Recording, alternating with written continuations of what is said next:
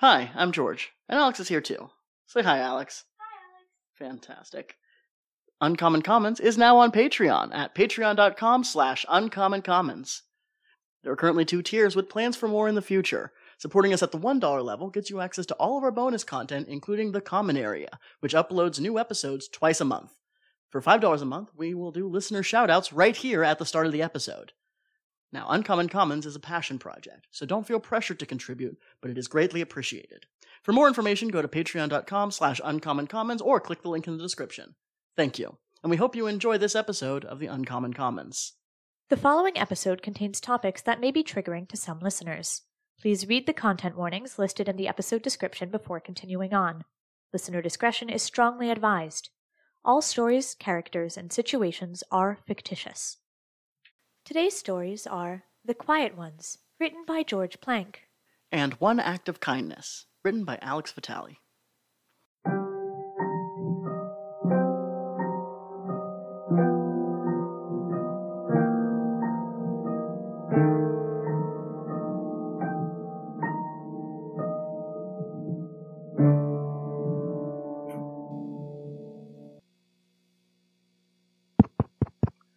Check, check, 1, 2. Check, check, 1, 2. 1, 2. Sibilance.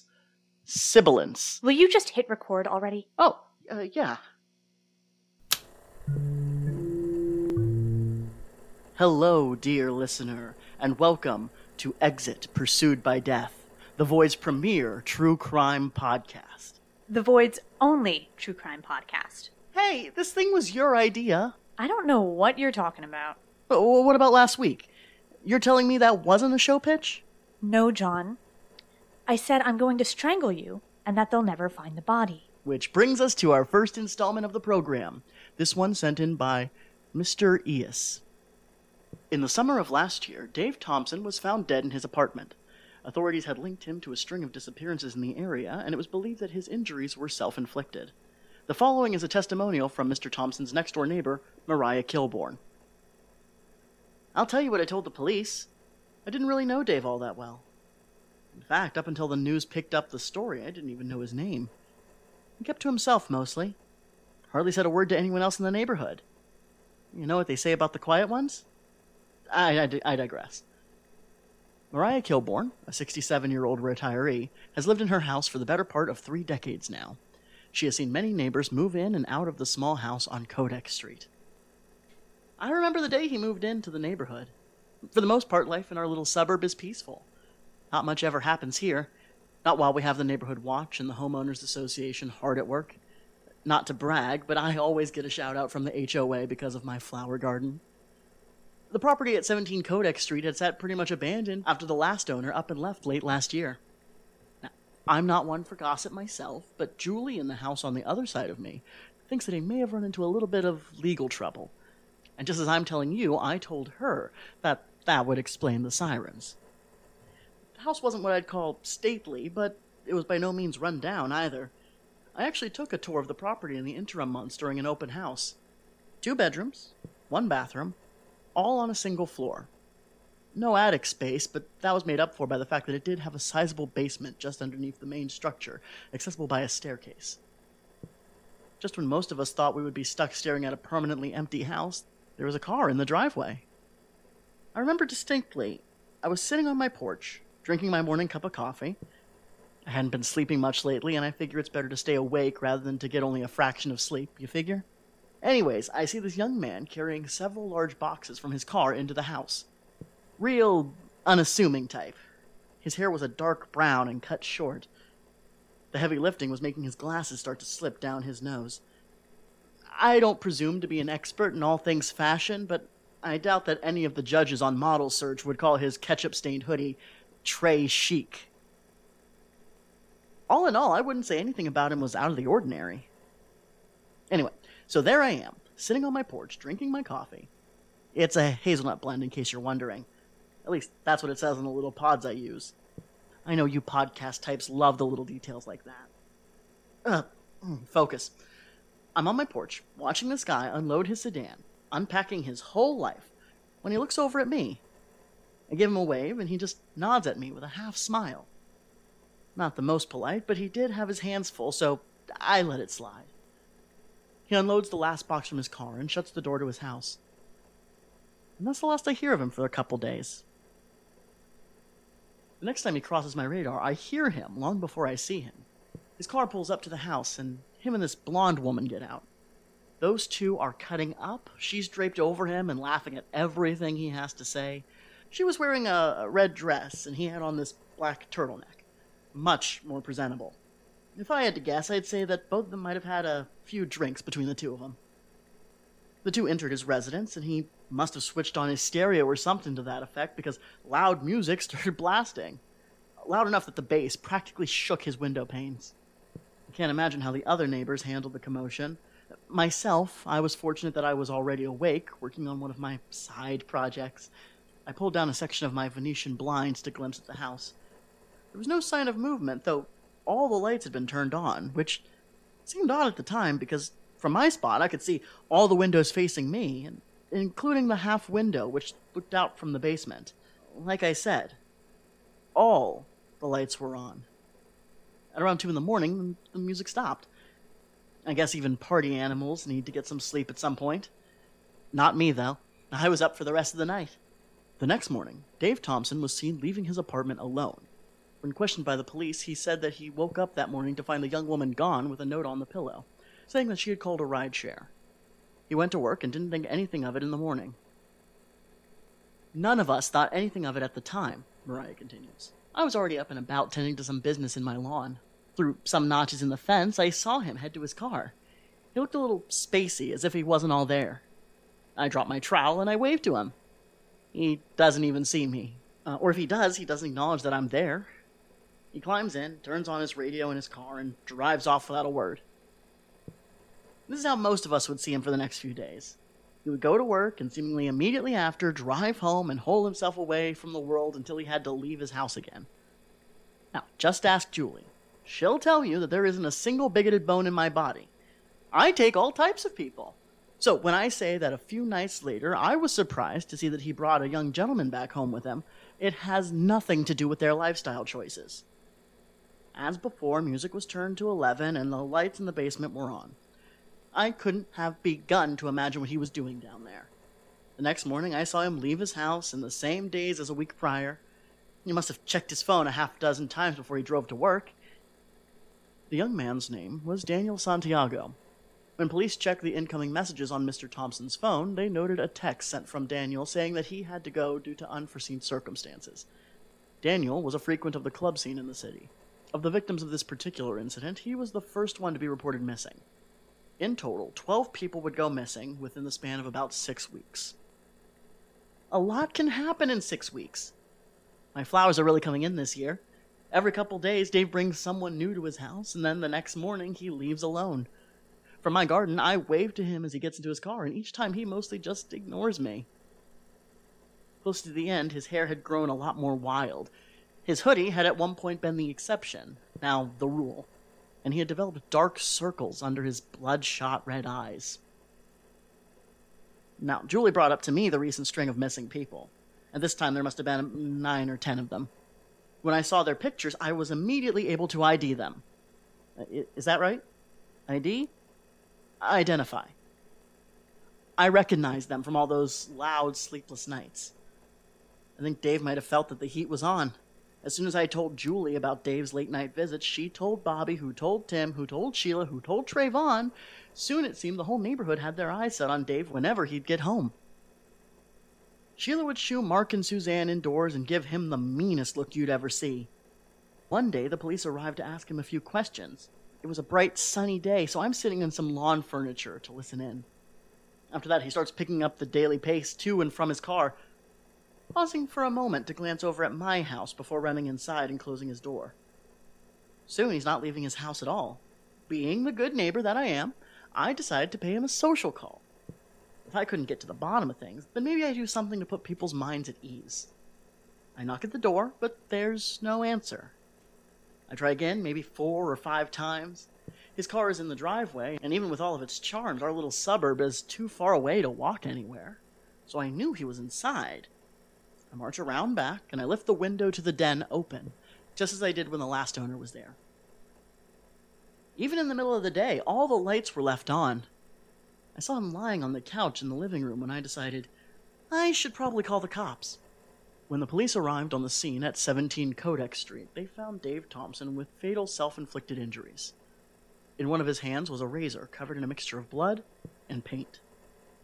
In his basement, they found a series of half-finished oil portraits, each one depicting one of the victims. Next to him, on the couch, was a scrawled note that just read, "I'm sorry." The media had a field day with that one. This horrible monster was off the streets and we can all rest easy again. In all likelihood, Dave was little more than an aspiring artist who wanted someone to model for him. But every time he got someone to do it, something would come up. At least, that's my theory. Not messaging someone back? I believe the kids call that ghosting someone? Fitting, I suppose, seeing as they probably are. The police never found the bodies of the missing persons. I doubt they will. But now we can get back to more important things. Have you heard? My flowers are the talk of the suburb again. It's amazing what the right fertilizer will do. The problem is finding it. I'll be without for a while. At least, until someone new moves in next door. I couldn't be sure, but I think Dave was on to me. He was just so quiet all the time. You know what they say, it's the quiet ones you have to watch. So I did.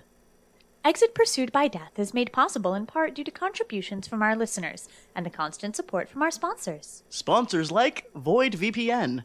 Is your security threatened on a regular basis? Are you worried that someone might know exactly where you are at all hours of the day? Then Void VPN is the right fit for you. The Void private network obscures your location in kinesthetic sense to make you safer. It does all that for your computer? What's a computer? Moving on. Does the coolness of your current pillow remind you of the still coldness of the inevitable grave?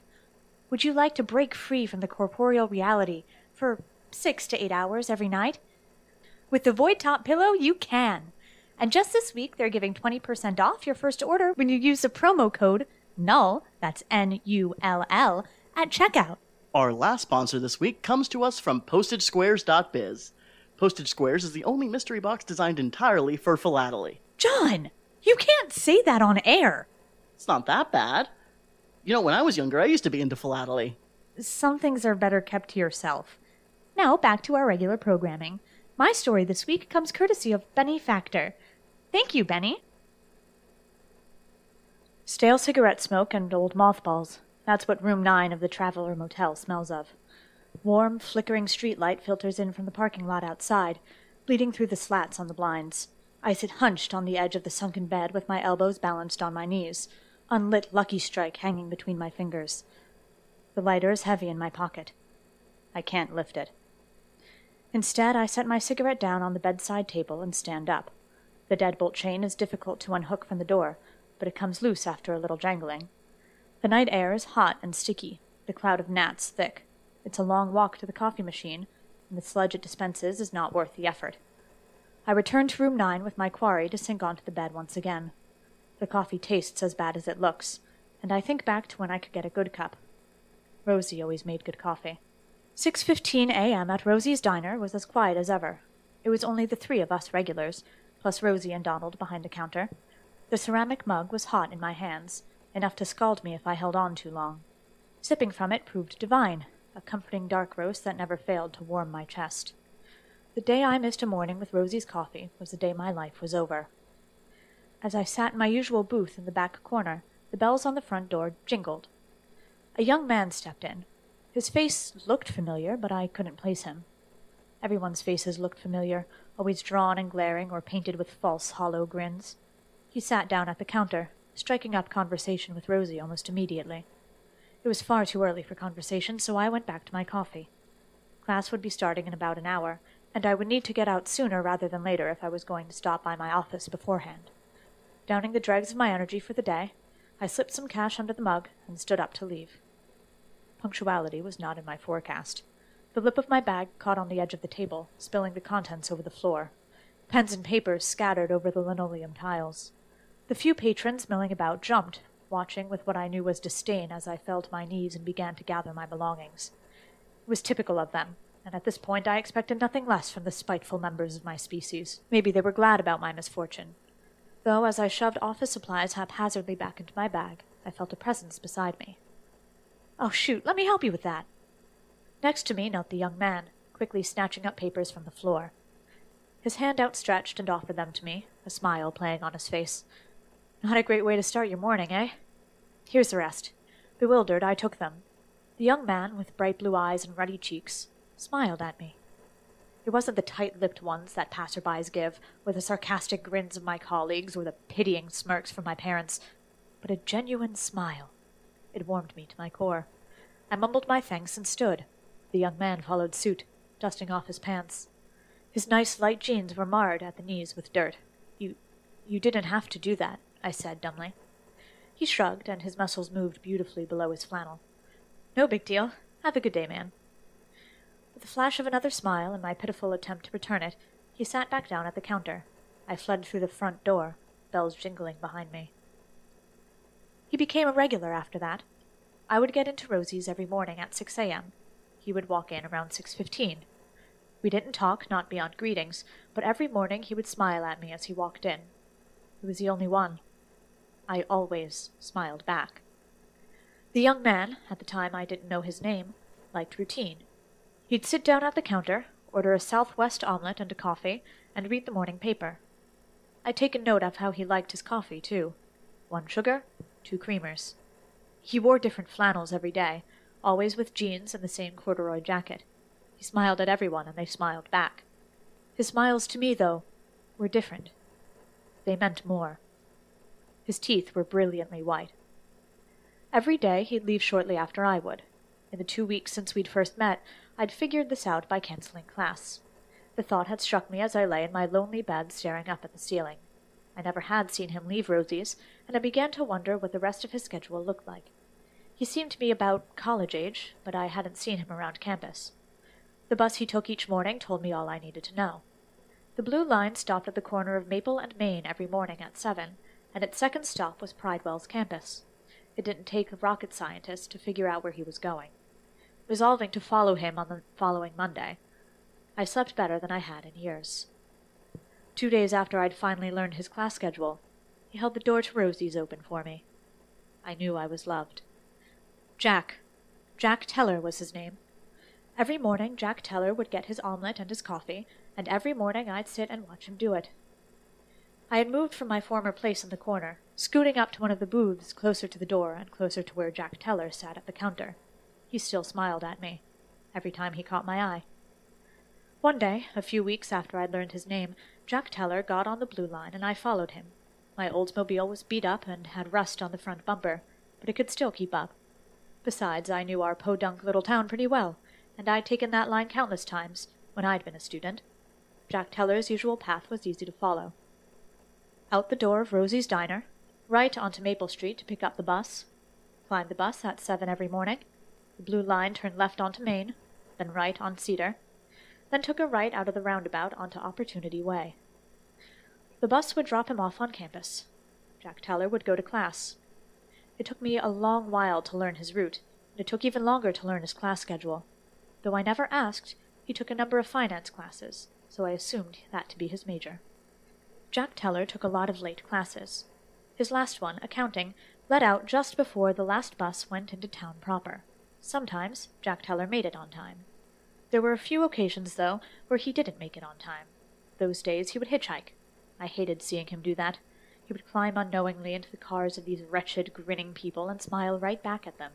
He didn't know how hollow their kindnesses were, how bitter and spiteful they could be. That, I think, is what drew me to him in the first place.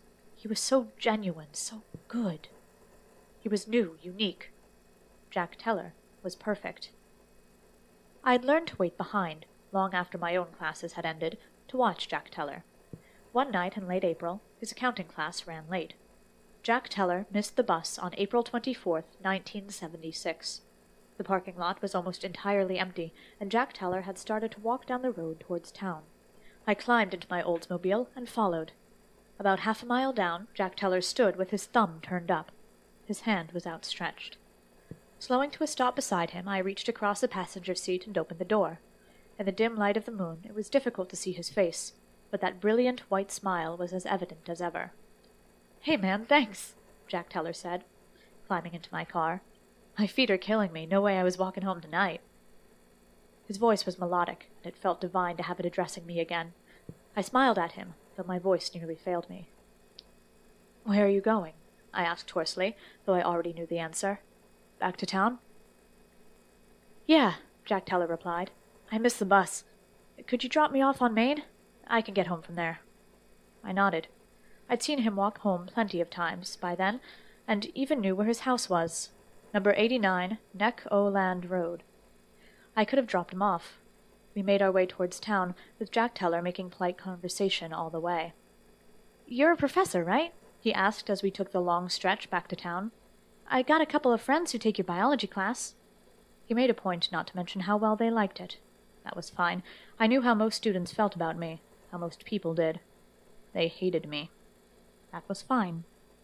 Jack Teller didn't hate me. We took a turn onto Wind River Run as he began to lament about final exams. "And you know, I wouldn't be so worried about them if it weren't for... hang on. I think we took a wrong turn." "We're fine," I assured him. "Nothing to worry about. I know where we're going."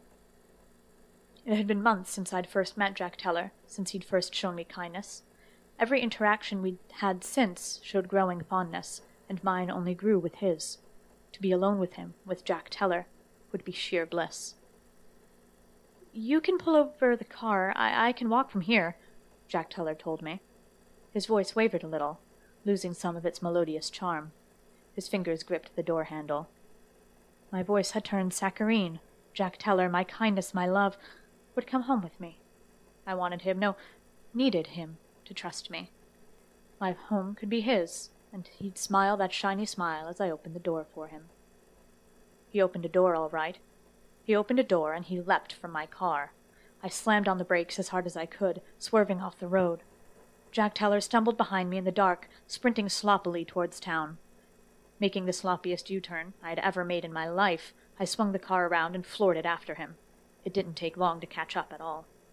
He couldn't leave, couldn't think poorly of me. I had to catch him, stop him, explain myself. Jack Teller was kind. Jack Teller would understand. As I pulled up alongside him, he veered off the road, running into the woods beside us. Again, I hit the brakes. Leaving the Oldsmobile idling on the side of the road, I tore off into the woods after Jack Teller. Only when he was out of breath did I find him, stumbling blindly through the pitch-black forest. His chest heaved beautifully, silhouetted against the tree trunk he leaned on. When his eyes fell on me, he made to bolt again. I grabbed him by the arm before he could.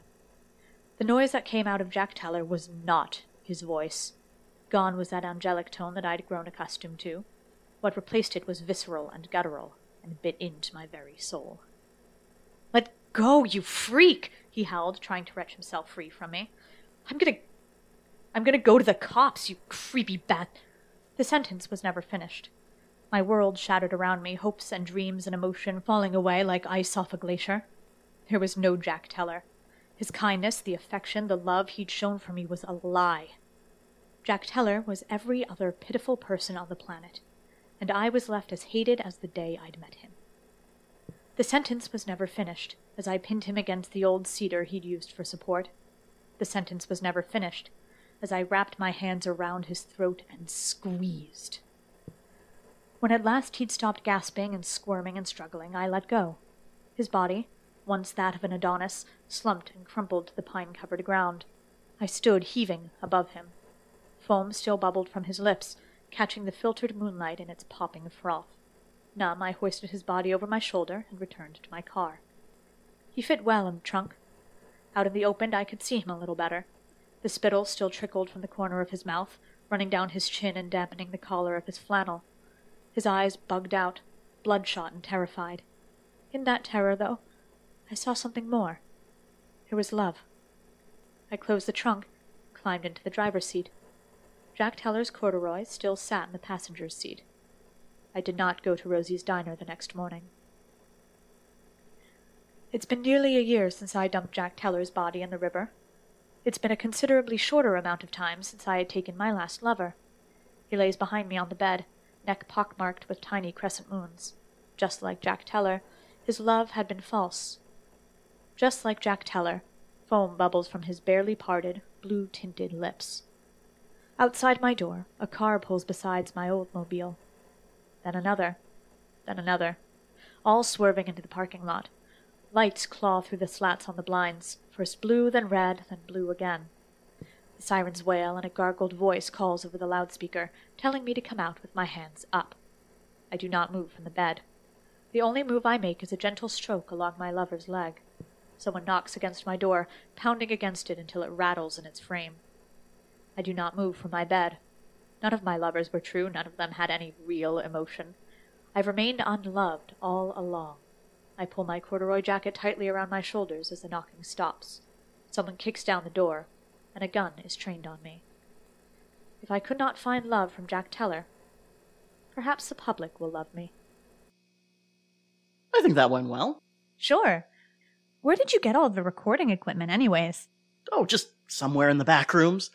There's a lot of stuff back there. It was only a matter of time before I came across something useful. This thing looks pretty old. How do we know if it recorded us at all? Let's find out. Was it fully rewound before we started recording? I think so. John? John, put down the gun. What are you doing with that? Hello, dear listener, and welcome to Exit Pursued by Death.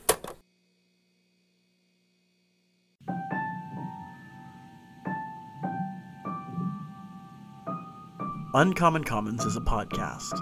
It was written and recorded by George Plank and Alex Vitali. Our theme song was composed by Charles Adam Robinson, and our logo designed by Sam Vitale.